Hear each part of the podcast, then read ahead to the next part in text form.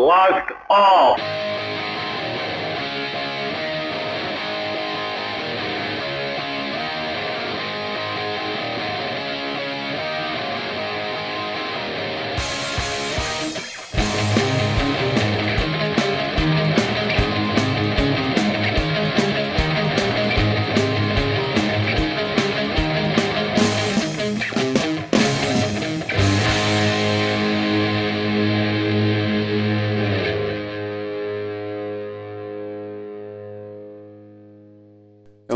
Everybody. Happy New Year. Pixel Advocate back here.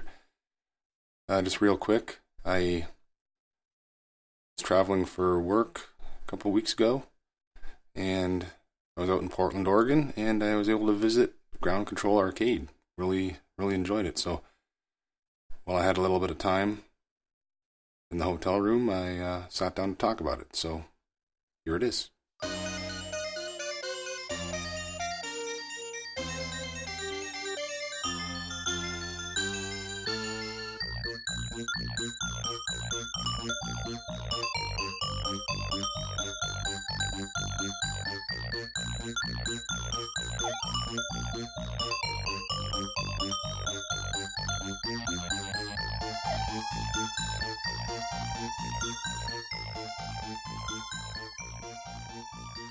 Hey guys, got a little bit of an unplanned segment for you here. Uh, sorry if my voice sounds a little scratchy. I've got a bit of a cold, but um, we'll see if we can work with it. I am sitting in a hotel room in Portland, Oregon at the moment, traveling for work. And if you listen to my arcade episode, you may remember that I talked about how whenever I travel for work, you know, before I leave, I like to hit the internet to see if there are any classic arcades nearby um, my destination that I can visit while I'm in town if I need something to do. And I didn't even really need to do that for this particular trip because I was already aware of Ground Kontrol Arcade, which is a very, as far as retro arcades go, it's a very well known name. Uh, I've certainly heard about it, talked about it on podcasts, read about it in forums and this and that, so I knew about it. And um, actually, another place where I heard about Ground Kontrol was in a, uh, a podcast, a specific podcast that I'd like to kind of really quickly talk about here for a minute because I thought it was pretty cool. There's a a podcast called Showcase um, so if you want to find it, I'm sure it's on. I know it's on iTunes. I'm pretty sure I, I, it's on Spotify. Probably on Stitcher. It's probably on all the usual places. It's called Showcase. It's not a, a retro gaming show like in a dedicated sense. It's kind of a revolving door of different topics um, and things like that. But the reason I'm bringing this up is because they, um, in last year, uh, which would be I don't know mid late 2017, I think. They had a short kind of I guess you could call almost call it like a mini series podcast on there um, called the Polybius Conspiracy. Now, most of you are probably familiar with the Polybius legend. It's this um, supposed mysterious arcade game that po- uh, popped up in arcades in the early 80s that supposedly had strange effects on the kids who played it. And there are tales of, you know, secret government agents coming in and inspecting the machine and I don't know whether they're supposed to be taking data off of it or, or something like that. Like it's some kind of experiment, some kind of mind control experiment type thing. I don't know. There's all kinds of different angles and stories about this. Um, for the, you know, on the very very odd chance that you haven't heard of Polybius, uh, just just Google it. There's really a couple really nice uh, YouTube videos that people have made um, on on Polybius. There's one I think it's called uh, Polybius the game that didn't exist or something to that effect. That one's really good. It really kind of lays the story out. Um, but anyway, this podcast showcase they had this. Uh, I think it's seven or eight segments. They're about um, when I say segment, I guess they're essentially episodes. They're they're not very long. Maybe I want to say maybe maybe 20 minutes, 30 minutes each. And yeah, I think there's seven episodes.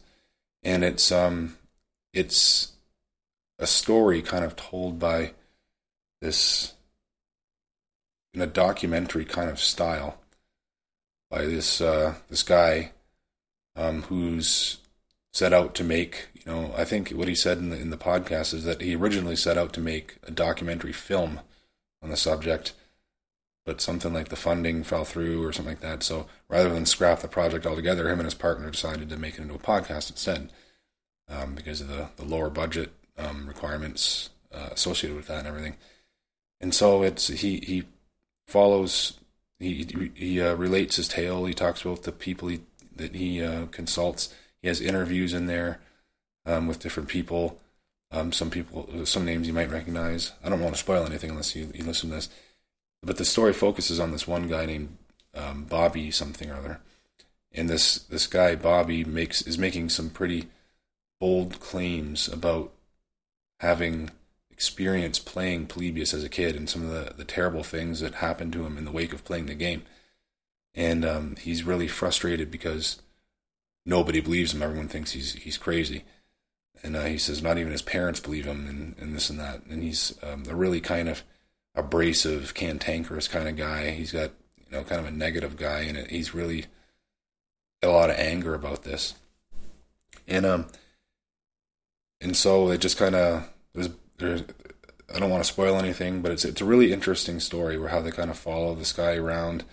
They follow clues. They talk to people, and um, you know I, I don't think I'm spoiling anything by saying that you know the the show, unfortunately, well, some people would think it's unfortunate. It's not really true. I mean, it's it's kind of in the sense that it's um, it's kind of intentionally fictionalized. So basically, what it is, it's for entertainment. It's not. These guys are doing call it like a mockumentary, I guess, in podcast form. Now, you know, that's probably a big turnoff for a lot of people because they'd prefer to listen to a factual, kind of journalistic style investigative piece. Um, and that's what this sounds like when you listen to it, but it's actually not um, it's actually fictionalized. It's it's got basis in fact. I mean, the people that they're interviewing are real. Um, the fact that there's a legend of Polybius that's real. There's a bunch of real locations that are talked about this and that. So it's it's got a real background, but it's it's uh, the story that they weave into this is is is, is fictional, and they um, you know they're they're open about that fact. But at, when I listened to it, um, I didn't real I didn't find that out until after I listened to it. But it's anyways, it, it after I found it out, it didn't really spoil it because it it was really really entertaining um, for my drives home from work. Um, I can actually I went through and listened to it again um, when I was painting my house, um, even after I knew it was it was fictional. So I'd, I'd highly recommend checking that out for anyone who, who likes that kind of thing, um, and just don't get too upset at the fact that it's not completely, um, you know, based in fact. It's got a story to it, but um, as long as you're open to that and, and just open to being entertained on a on a kind of nerdy subject matter, niche subject matter like this, then you check it out. But the reason I'm bringing that up is because um, Portland plays a, a, big role in that, um, and uh, they talk about Ground Kontrol in that in that podcast, and I think they even interview one of the guys who owns the place or, or something like that. It's been a while since I listened to it, but I I know that Ground Kontrol is mentioned, and um, just the whole general Portland, Oregon scene. Um, so that's just another place I heard of Ground Kontrol. Anyway, this trip I'm on, um, when I found out I, was, I had to, you know, come to Portland, I'm like, great, I'm going to look up Ground Kontrol. So the colleague I I'm traveling with, she sent me her itinerary, like all the details of the trip, and um, you know, including the hotel that she was recommending that I uh, I book. And so I hopped on Google Maps and I said, well, okay, let's let's see how far the uh, hotel is from from Ground Kontrol. Hopefully, it's within reasonable driving distance, and I can go out there and and uh, maybe I can find some time to scoot over there and um, play some games. And I, and I nearly fell off my chair when I, I put in the two addresses to get directions, and I kid you not, it's less than a five minute walk from my hotel, which was amazing. So not not five minute drive, but five minute walk. And um, so I, as soon as I checked into the hotel room yesterday, I, I headed over there. Um, it was uh, really cool, and I found some time yesterday afternoon, yesterday evening, and also this evening. So I, I went three times. I spent about probably eight, nine, maybe ten hours there in total. So, um, yes, I enjoyed myself. It was a good time. Um, another cool thing, I mean, there's probably a lot of you who won't care about this, but I'll mention it real quick. What I thought was cool was on my walk in between my hotel and in the arcade, there's I have to pass this one location that's um, it's the former site of an old kind of punk rock, rock and roll venue, nightclub type deal. It was called uh, Satyricon out here in uh, in Portland, and you know a lot of cool stuff happened there. A lot of you know um, well-known bands played there back in the 80s and, and 90s.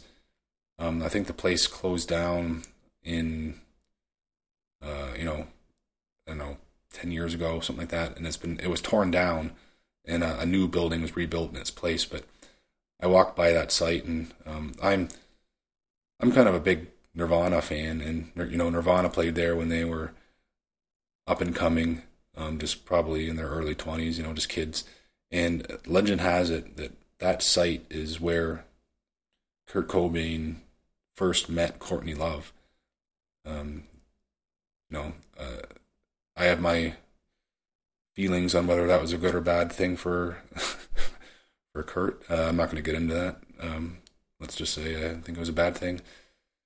Um, but anyways, I thought that was really cool. Just you know, I like I like sites like that. You know, just where big stuff happened on like rock and roll history and things like that. I'm just kind of fascinated by that stuff. So just to walk by a site like that, it's just kind of cool because it's so far away from home for me.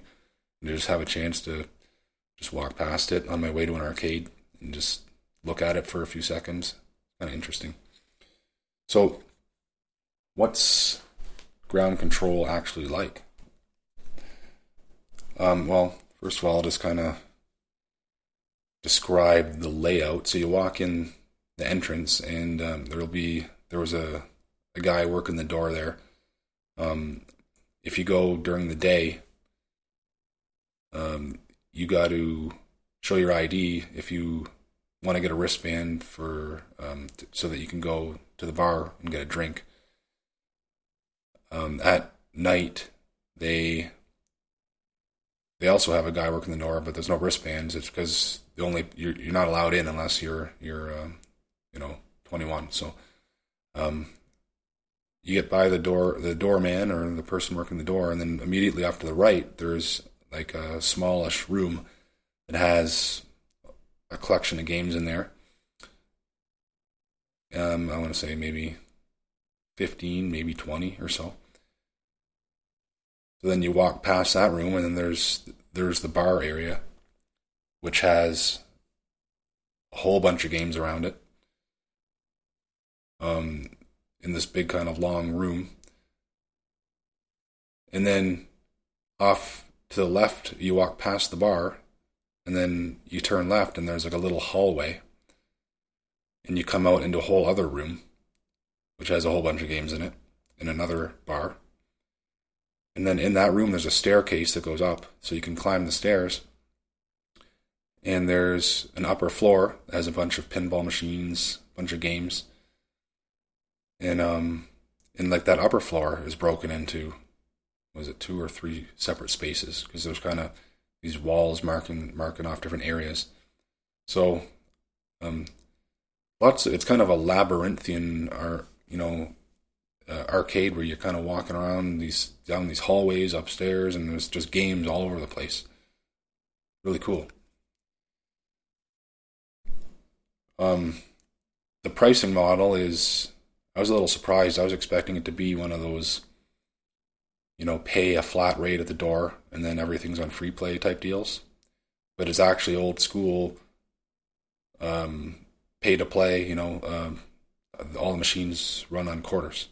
Most of the games are uh, 25 cents. I think there are some that are there are more, but you know, frankly, most of the games are, yeah, vast majority of what I played was just 25 cents because I, I prefer the older classic stuff. So I think if if anything's going to be more than 25 cents, it's it's some of the some of the newer stuff and also maybe some of the fancier pinball machines, which I'm not a huge pinball guy. I, I've been meaning to kind of give it more of a chance. I haven't really tried to kind of dive into it. Um, maybe because I'm afraid that if I like it, then I'm going to start wanting to buy pinball machines, and uh, I just I don't want to go down that rabbit hole. but anyway, that's the pricing model. Um, so what kind of games do they have there? Um, I think it's, in general, you could say it's predominantly classic 80s stuff, some 90s stuff. Um, just you know, to rattle off some off the top of my head. This is by no means a comprehensive list, uh, but some of the games I played. Um, I wrote a, a, short list here, um, so I'll just read it real quick. Donkey Kong, Miss Pac-Man, both the normal and turbo versions. Um, 1943, Strikers 1945, Dragon Blaze, Frogger, Mario Brothers, Ninja Turtles, and also uh, Turtles in Time. Um, X Men, Bubble Bobble, Raiden 2, Raiden Fighters, Sunset Riders, Centipede, Kung Fu Master, Dig Dug, Arkanoid 2, Tempest, Q*bert, Asteroids, Shinobi, Tetris, Narc, Space Invaders, APB, Ladybug, Robotron, Burger Time, Baby Pac Man, which was very cool. I've never played that one before. That's the kind of combination video game, pinball game. Really, really interesting. I've always wanted to try that. I finally got a chance to.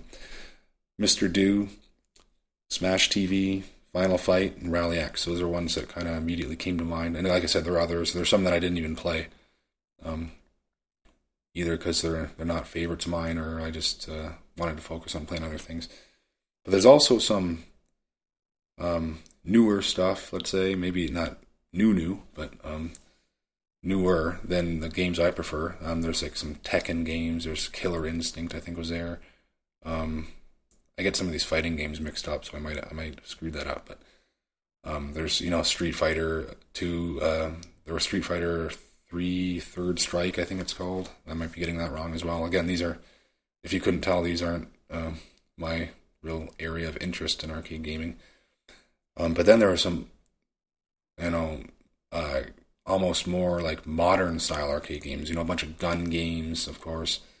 Um, you know, that Star Wars battle pod thing.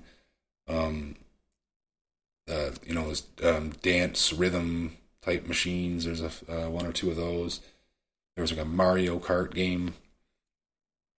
Um, some enormous monstrosity of a new or looked new uh, Teenage Mutant Ninja Turtles game had this great big wide flat screen with you know high res graphics frankly, I I'm just so I was just so uninterested in it. I didn't really see what it was all about, but because um, it just to me it just looked like one of those games where it's it's more like an amusement ride where you you pay probably. I think I remember. I think I did notice that it takes seventy five cents to play it, and then you you put the money in, and it's no matter what you do or how good you are, you get killed in a certain amount of time, and it's game over type thing.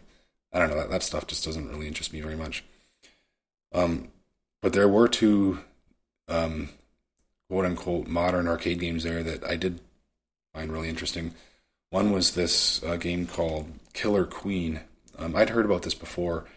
It's actually a 10 player arcade game. That's right, 10 players uh, simultaneous. It's kind of this, uh, like a team, like I think you, you, you play on one of two teams and uh, I was trying to watch the game and figure out how they were playing it, and it's it's kind of hard to describe. Um, so if you're interested in, in, in, seeing what it's like, then I'd recommend just uh, either finding an arcade with, that has it or look it up on YouTube. But it's it's got kind of a retro inspired um, art style to it and everything. Um, very you know simple but addictive type gameplay. Um, some familiar kind of play mechanics that you might recognize from other classic games. Really cool. I thought that was um, really interesting. And uh, another one was this one I'd never heard of. It was called Black Emperor. Um, best I could tell, it's some kind of indie game, um, which I believe also Killer Queen is as well. It's not some put out by some big name manufacturer like Williams or, or Namco or something like that. It's, it looks, from what I gather, it looks to be from some kind of like more of an indie uh, game outfit. And um, this other game, um, Black Emperor, I'm not sure if it's from the same guys that, made Killer Queen or not, but it's definitely a recent um, kind of independent effort because it's um, it's got like a, a flat widescreen display in it, but the the cabinet it's in is very very retro inspired. It looks like from a distance, it's pretty much indistinguishable from a classic, a generic classic arcade cabinet. And um, it, what it is is it's, um, it's like a motorcycle game where you're um, you have your controls are just kind of like a, a roller. So if you've ever played um, Major Havoc, the original cabinet for that had an interesting kind of roller controller that was almost like a single axis trackball, you can picture that. So that it just spins side to side, no up and down. So it's like a cylinder that spins side to side. Um, and this this game had the same thing, only you're spinning it up and down. So you, you're you're um, you're riding this motorcycle, and it's like a side view, and so the roller allows you to kind of steer your bike up and down on the track, almost very similar to kind of like a Excitebike, a game that everybody knows. And um, the screen kind of scrolls automatically, and all your your only goal really is to just to keep your bike on the screen. So since the the screen is scrolling automatically at a pretty you know fast clip, you have to if, if you take your hand off the accelerator so there's a button for the accelerator. If you take your hand off, then of course the, your bike just kind of lags off to the left. Um, and if you if you go off the screen, then you kind of crash. Or if you get a little overzealous with the accelerator and you accidentally zoom off the right of the screen, the right side of the screen, then that you also lose a turn by doing that. So you got to kind of keep the bike somewhere in the center of the screen. And um, which sounds easy, but um, it's of course the track is weaving up and down and it, there's these big rough patches of like dirt that you hit that really slow you down. So if you don't if you don't have enough, you know, if you're not far enough off to the right when you hit this dirt and it slows you down, then it's going to push you off the backside of the, the screen, um, and you're, you're going to lose a turn. So I found that I don't know, uh, it's it's very basic. It, it's almost kind of reminiscent of, you know, this is maybe not doing it justice, um, but it's almost kind of reminiscent in spirit to like a modern kind of casual, um, uh, you know, iOS game or something like that. But of course, you're using you know arcade style controls, and you got a nice display, nice big bright display, and everything. The graphics are high res; and they look nice. Um, it's got really cool sound effects and everything. The kind of the production value of the game is really solid, like with the way that the, the, screens transition and you know the snarky comments that come on the screen when you make mistakes and everything. Really, really cool. Um, I it was really addictive. I um, I pumped a lot of quarters into that sucker, and um, didn't get anywhere near beating the, the high score on there, but it was uh, pretty cool. Check it out if you ever get the chance. Um, so I think I, I mentioned briefly earlier that, that, there is a bar in there. It is um, they do have they do serve drinks, um, if that's your thing. I know it's not everybody's thing it happens to be something I enjoy. I mean, I'm, kind of a, a, beer geek. I like trying different craft beers and brewing my own beer and all that. And uh, so the fact that they had, you know, I think there was probably 10, 15 taps there um, with different beers that I've obviously never tried before because uh, I'm I live far away from here, and so that was really cool to be able to uh, try a bunch of those, and they let you. They, you you know they have more than just beer, by the way. You can all kinds of other drinks you can order as well, but beer is the only thing I I ordered.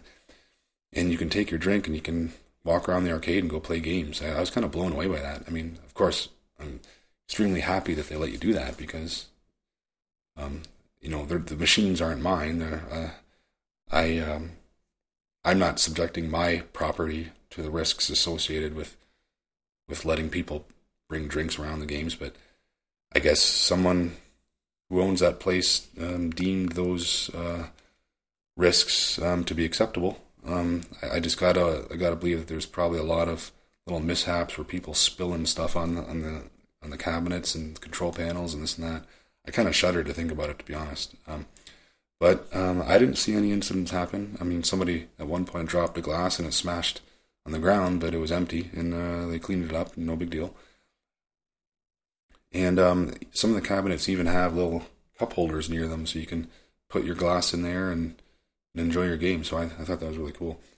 Another thing that really surprised me was when I was looking at you know the schedule for my trip, and I realized, okay, I'm going to be there on a Monday night and a Tuesday night, so you know that's probably not the best time because it's probably going to close earlier on those days if it's even open at all because they're probably dead those those nights and this and that. But then I looked at the hours on the internet and it's like they're open every day. I was like, wow. Not only are they open every day, but even on Monday and Tuesday they're open from I think it's noon they open and they're open till like you know 2 a.m. or something like when a bar would close. I was like, wow, how do they how do they justify that? I mean, I'm thinking to myself, there's got to be on a Monday night at midnight, there's got to be maybe two bartenders and maybe you know, one or two people walking around in there.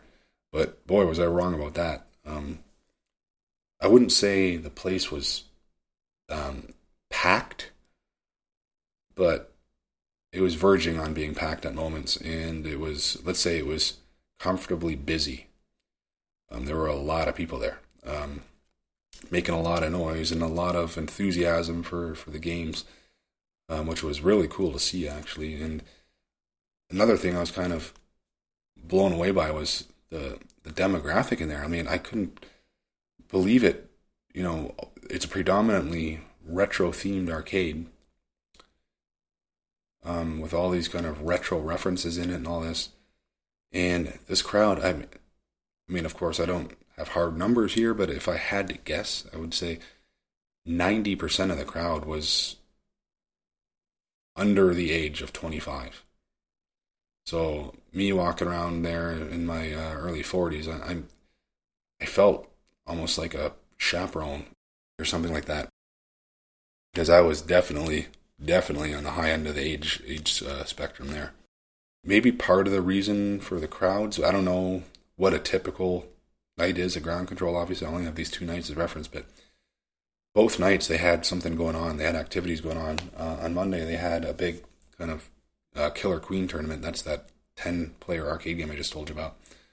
So they had some organized event going on with that. So there were pretty much the whole time I was there last night, they had people, uh, groups of people just crowded around that machine. And they have somehow tapped off the um, the video from that machine and piped it to other displays around the arcade so people can watch what's going on in the tournament pretty cool. And you know, there's a lot of cheering and hooting and hollering and smack talking and all that. Um, just good to see people interacting and, and engaging in person with people over video games in an arcade environment again. That was really, really cool to see.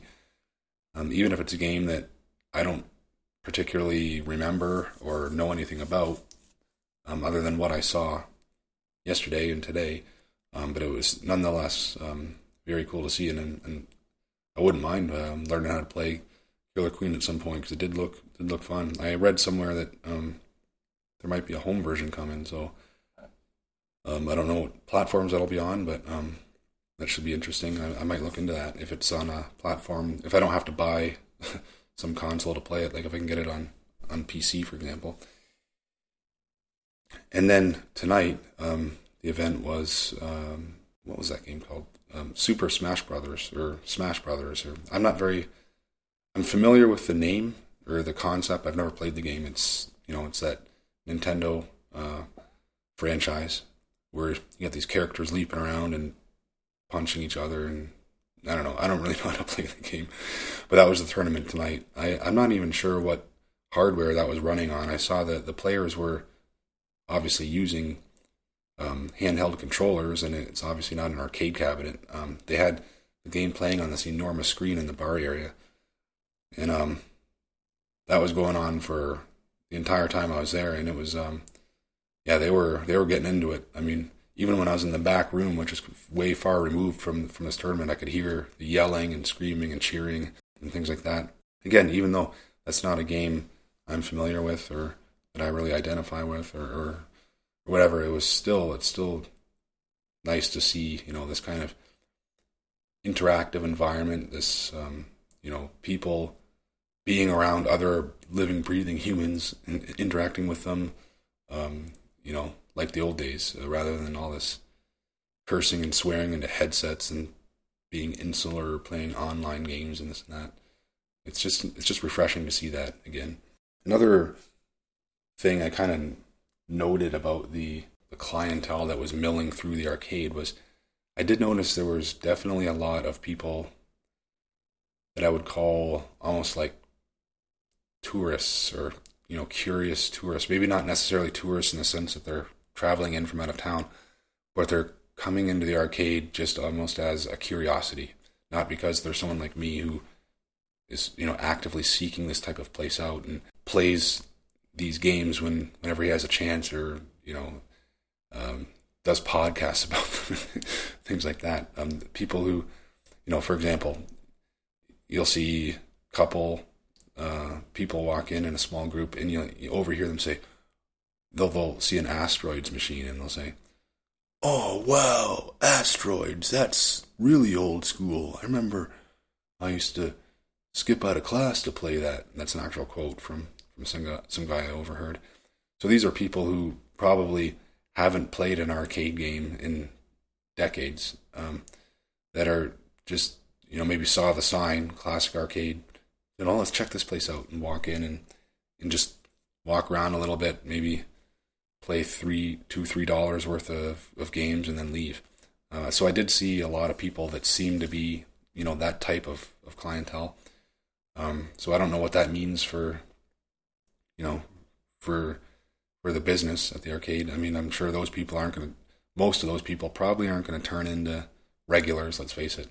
Um, but I think the the the bread and butter. I mean, the most of the income they're getting in that place, if it, what I saw was any indication, is probably from this younger crowd that's just looking for a place to hang out and socialize and play some games. So that's that's Ground Kontrol. Uh, really cool. Um, just um, so I guess maybe I'll, I'll, close here by talking about um, some positives and negatives from my perspective. These are just my thoughts, and don't take them as gospel or anything. But uh, for positives, let's say I, I thought the place had a really great ambience. Um, so what do I mean by that? I mean like just that kind of vibe when you walk in, like the, the lights and the and the colors and the and the um, the music that they were playing. Of course, they had a lot of '80s music kind of booming over the uh, the PA, and I liked how it was like set at a really nice volume. It was loud enough that you could hear it. It wasn't so loud that it would get annoying, or it wasn't so loud that you could that it would completely drown out the games, and likewise the game sound effects weren't so loud that you, they were drowning out the music. It was like a really good balance of like a cool, you know, retro experience. Um, you know, kind of dim lighting throughout the place with some accent lighting, interesting touches, things like that. Um, I really thought they did a great job there. Um, of course, there's a really nice um, selection of, as I've already mentioned, of, of classic games um, from the 80s and 90s.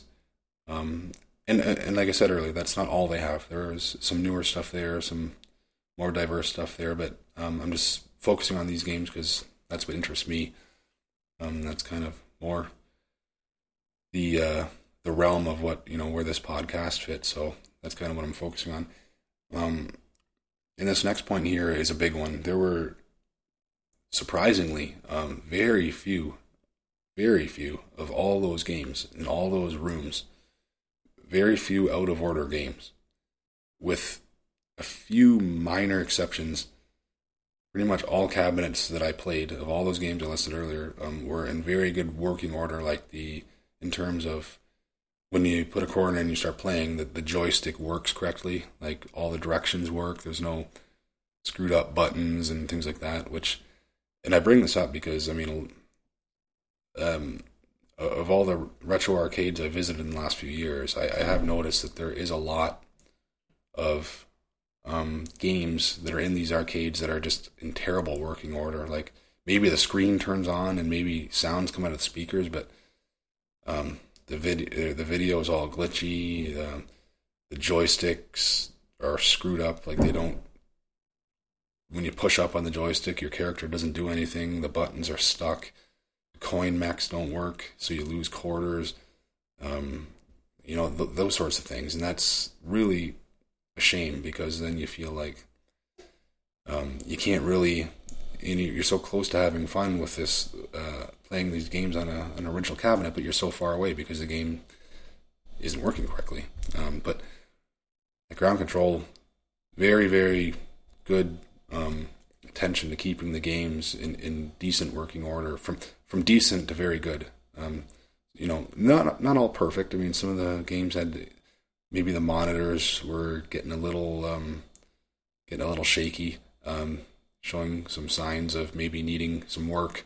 But they work, you know, they function. You can you can see what you're doing. You can control your your ship or your character, or whatever the case may be, and you can you can have an enjoyable experience playing the game. And um, that was pretty much across the board. So huge props to them for that uh, a positive, and maybe this would be a negative for some. But I really enjoyed the fact that the bar was there, and you could, you know, enjoy a, beer while you're you're playing the games. I thought, I know that's pretty common nowadays, but um, you know, the fact that you were able to, you know, select a beer from this this good variety and then carry it around the arcade and, and uh, into the same areas where the games are, very cool. I like it.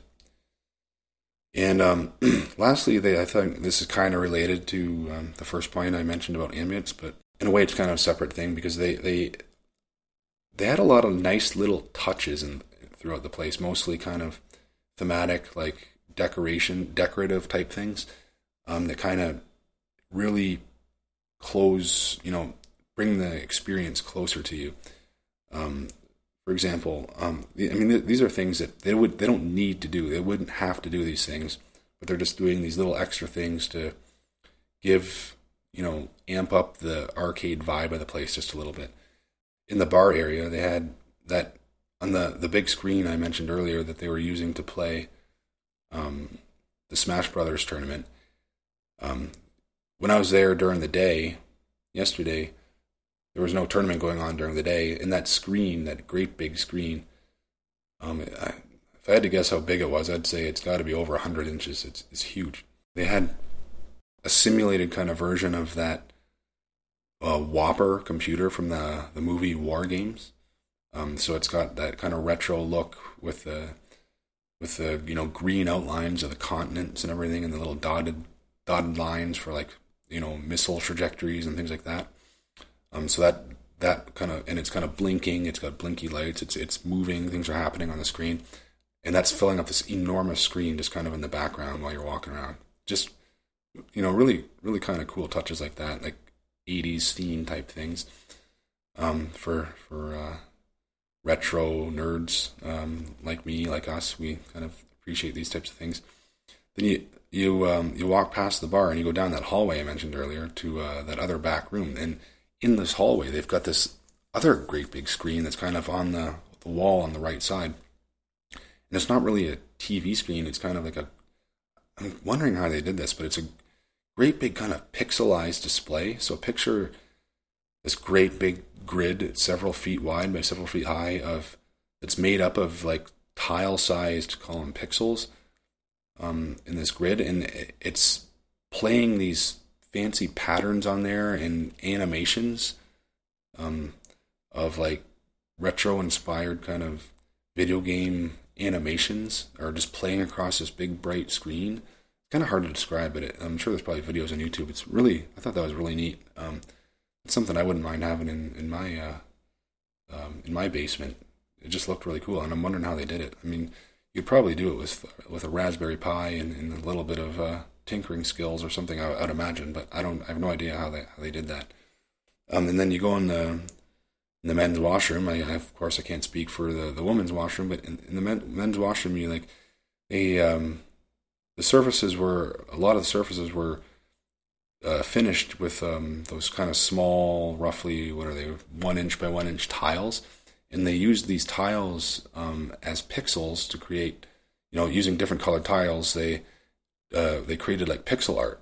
So there's like Pac-Man ghosts on the floor, and you know the the two urinals say one up and two up, and just little touches like that. You know, all through the place. It's it's you can tell they put a lot of uh, they spent a lot of money and put a lot of thought into this stuff. And then they have a lot of neat little accent lighting throughout the place. Like you go up the stairs to that that upper area I told you about, in the in the in the stairs have these big neon lights on on each step, and and stuff like that. It's just uh, very uh, very well done. So negatives. I mean, I, am almost inclined to say that I don't really have any negatives to, to, to mention. Um, but if I had to, if I had to say something, um, then I, uh, one thing that I think maybe kind of plays against it is the way that the place is divided up into these different rooms. I mean, I know that's not by design. Obviously, they they you know that's they they repurpose some building that used to be something else, and that's just the way the building was laid out, and they didn't really have a choice. I understand that, um, but nonetheless, you have these games that are kind of all scattered out through these different rooms, and and that's okay. Um, for the most part. But I think one thing I did notice is is that it tends to kind of segregate the crowd a little bit.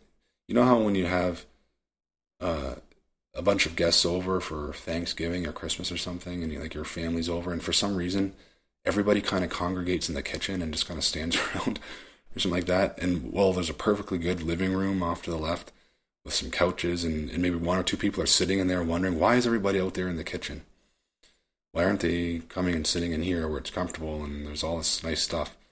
Like that's kind of what the arcade was like in a way. There was this back room that um, wasn't nearly wasn't getting nearly the attention of of the front room, and I think that's a large that was largely um, due to the fact that it's you know physically separated from that space uh, by means of like this hallway. So it, it's just kind of kind of a limb off off on its own.